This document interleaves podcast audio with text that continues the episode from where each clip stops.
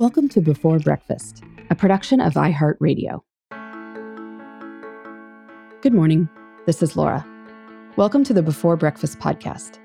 Today's tip, just like yesterday's, comes from my friend Charlie Gilkey. His new book, Start Finishing, shares tips on how to go from idea to done. The message he wanted to share with Before Breakfast listeners is that we should be strategic about choosing which ideas to work on.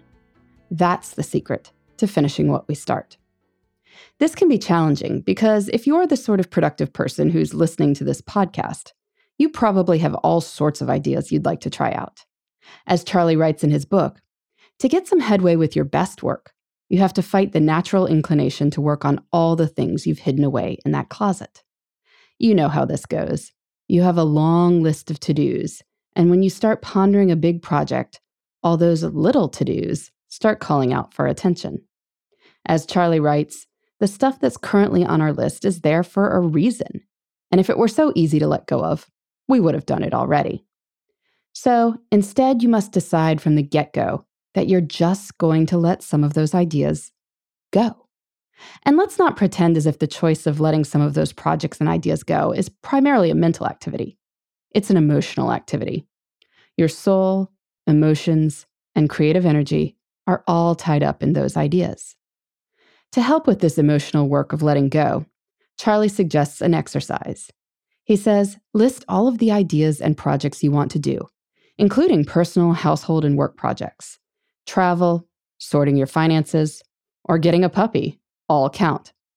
Once you have the list, start asking yourself the following questions 1. Which of the items wouldn't actually hurt at all if you cut them? 2. Which of the items would you feel relieved to no longer be carrying? Three, which of the items are shoulds or items that are related to OPP, that is, other people's priorities, but you don't see how they'll directly lead to your thriving?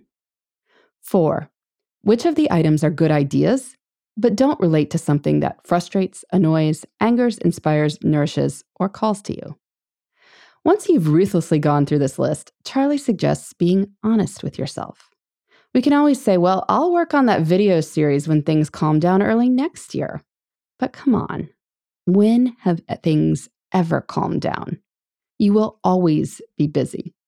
You will always have new ideas and you will always have new opportunities. You are not going to discover some magical font of inspiration that is inaccessible to you now. So instead, do something radical. Charlie writes eliminate those items rather than defer and put them back in the closet later. Better to be focused than to flail, now or in the future. Release the less important items and prepare to feel mentally free. In the meantime, this is Laura. Thanks for listening, and here's to making the most of our time.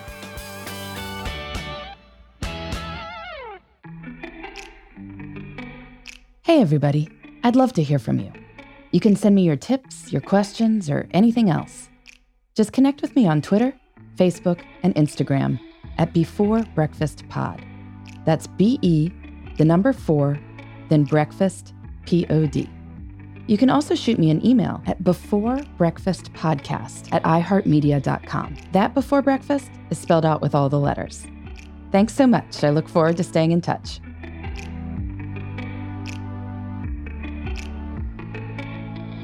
Before Breakfast is a production of iHeartRadio. For more podcasts from iHeartRadio, visit the iHeartRadio app, Apple Podcasts, or wherever you listen to your favorite shows.